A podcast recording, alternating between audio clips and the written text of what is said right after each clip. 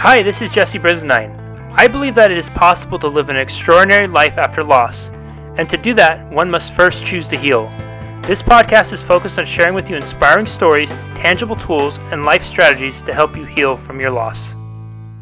And welcome back, everybody, to another moving forward moment. I have Bridgie joining me here today. Bridgie, hello, and thank you so much for being here. Hello, Jesse. Thanks for having me. Yeah, it's a pleasure to have you here. So tell us a little bit about yourself. You know, what what brings you here today? What's your what's some of your story, if you don't mind sharing? Uh, I came to the site because I want to be there to help others. Also, I've I've lost my husband ten years ago, and my uh, also my mom and my father-in-law within a year of that. And I just I've seen the stories here, and I just want to be able to learn more of the moving forward from from loss and to help others with how I've uh, how I've been helped. So that's awesome. I'm so I'm so grateful for you to be here. I'm so grateful for your willingness to share and help. I, I really believe that one of the most powerful pieces of healing is just is sharing and it's it's that community that we can form around. I think we all feel that fear at times after a loss that I'm alone, that nobody else can understand, nobody can relate to what it feels like. And there's something comforting, at least I find, in knowing that others have been out there and, and have been in the trenches and who have gone through the, you know, the horrible parts of it, and they've been able to come out on the other side. Yeah, exactly. Do you find, or did you find, Bridgie, that there was a, you know, we all struggle, I think, with loss in our own way. Mm-hmm. Did you find that there was something specific for you that was a, one of your biggest struggles? Just being alone. Just uh, you know, it, it happened all of a sudden. Um, Ray, my husband, had a cardiac and respiratory attack. Oh. Didn't know it was going to happen. After that happened, and then we got sober together. So we had six months of sobriety um, when he passed away. I, I just felt alone. Um, I did have a lot of friends from being sober, and you know, but I just I didn't know what to do. It's like I lost I lost part of me. And I, you know, where do I go from here? Trying to figure out where to go and what to do. What did you find was helpful in in addressing that that feeling of being alone? I uh, actually I reached out um, the when we had his funeral. I reached out. They gave me grief for for grief counseling and that was a six week with other people who had just lost someone too. And just being in another group of people who also lost someone, it, it, it helped. Just being able to do reach out and help others what I'm going through and then we're all helping each other. That's kind of what helped me. Yeah, it's it's it's it's reaching out and and leaning on others, but also having that sense of community around you of people who yeah who can understand who they can they get it. They've been there. They they're in there right now. Exactly. Yeah. Yeah it's so important. I i tell every single person who i who i speak with in this context or if it's a client of mine that this is not something that you have to nor should you do it alone. And it's it's it's a funny thing humans. We have we we have these tendencies to bottle up and bury some of the most important things that we need to express. We'll we'll go online and we'll express our opinions about the latest fashion and who who the Kardashians are dating and all those types of things and whatnot. But when it comes to stuff like this, we we just we, we almost lock it away and that mm-hmm. that draws out the the painful part of it so much longer because it really does isolate us and, and leave us almost leave us virtually alone. We can even be yeah. with people, but we're not really with people because we keep bearing what's going on inside of us. Mm-hmm. I find, Bridgie, that when people make the shift, they go from the real, like the real painful place of their their their pain. There's a sadness, there's a grief, and then there's a point that happens where they make a decision to go from grieving to healing. You know, and it's yeah. something that for each person it's different but i find the more and more that i talk with people that they make a decision to to make that shift did you have an experience like that where there was a, a moment in time where you just decided you know what i, I got to change gears here now the focus needs to shift to healing and what was that moment like for you I want to say it was like three to four months, maybe longer, but it seems like it was that span that okay, he's gone. He's after having all those dreams where I thought he was still here. Mm-hmm.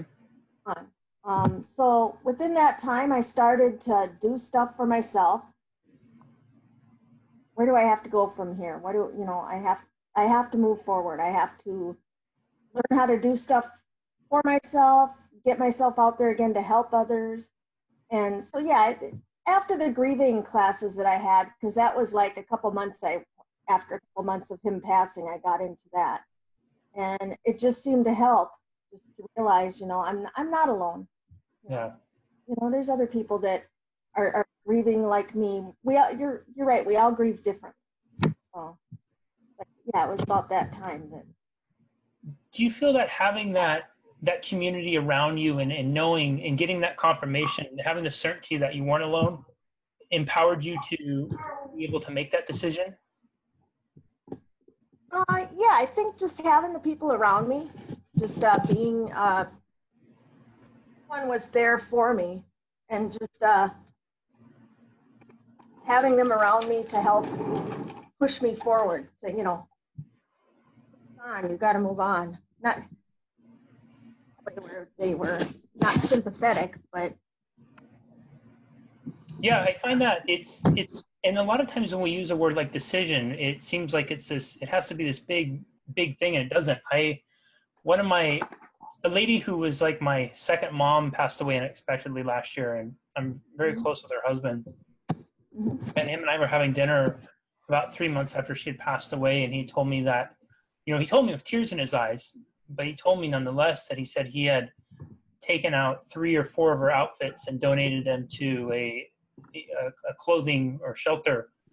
Uh-huh. He said, I know it's not a lot, but it's something. And I was telling him, I said, you know, it doesn't matter how much it is. It's significant because it's you making a decision to start blazing this new trail for yourself. And it doesn't mean that you're loving her any less. In fact, I think it means that you're loving her that much more because you're doing what you know she would want you to do and what she would expect you to do. Exactly. And you know that if she was here, she would kill you if you didn't do that. yeah. Yeah, I had a friend with me when I was donating, talking about going through clothes. Yeah, going through all of Ray's clothes. I kept some. And to this day, there's one shirt that I've kept that my, my husband now will wear. And mm. he wears it on holidays. He's been great. You know, when I when I got remarried, he's just been great. I still have a picture of Ray up in the living room here, and Vern's my new husband. He's just been wonderful with helping me. Some days, some days I I have cry sessions, you know, or they're not too severe anymore. It's just certain times of the year, you know, the holidays or the yeah. birthdays or whatever. You just need to cry, and you know, he'll be here for me. And that's awesome. So I'm grateful I did find someone that I did move forward and found another. The first thing his parents said to me, "You will find someone new." When when they hmm. came to the funeral, you will find someone new. You're young. I mean, grieving. That's what they thought they that I wanted to hear. It was just you know weird hearing them say that. But and they passed away shortly after he did too. So I think they had uh something in their heart. They just couldn't go on without him. Yeah, broken heart. Yeah, more, more. Yeah, he had heart problems. His dad had heart problems, but I think it's more so broken heart. Yeah, I I've heard quite a few stories about that over the years where you try to explain it any way, shape, or form, and it all comes down to it's a broken heart. Yeah, yeah, definitely. I could. They didn't really want to see me. They didn't want me to come down and visit afterwards. I, I months after after the father-in-law passed away, I went to see his his mom. Yeah, my mother-in-law, his his mom, and well, she, you know, she was she had issues too. I mean, breathing issues. So, you know, she 2013 was when she passed away. Wow. I'm grateful that your new husband, Vern, right? Yeah. Mm-hmm. It sounds like he's he's an awesome guy and and he's as supportive as he is and understanding too. That's fantastic to hear. Yeah, yeah, he is. do you find, Bridgie, that there's been I, I hear this this recurring theme of community and the people. Is there do you find that there's one thing that has been most helpful to you on your healing journey? I think it's uh, well. I'm going to go back to my sobriety and my uh, the my AA family and everything, and just me reaching out to help others and then them helping me. That's that's been the biggest help I think for me, in you know, my whole journey here. Um, just they've they've helped when they see something that I need or, or want or there for me. They've always been there, and yes. also um also groups like this, like online groups. Um, you know, I'll be searching and all of a sudden you popped up and I'm like, I gotta I gotta check out that page, you know, and I haven't been on it as often as I feel like I want to come on it. It's you know, I have so many things going on, but you know, I need to get on here more often and, and I wanted to con- contribute more too. Because I know I have I have a story that can help others and life is beautiful and even when you lose someone I, I still get signs when I'm walking my dog, cardinals, butterflies, you name it. I have different yeah. signs, and and I think last night's uh, Caroline, I forgot what her name was last or last night's. Oh yeah, uh, she, who was last night? It was Caroline or Kathleen. Yeah, yeah, that was wasn't that one was, something else? That was a good one, yeah, and and the signs she talked about too.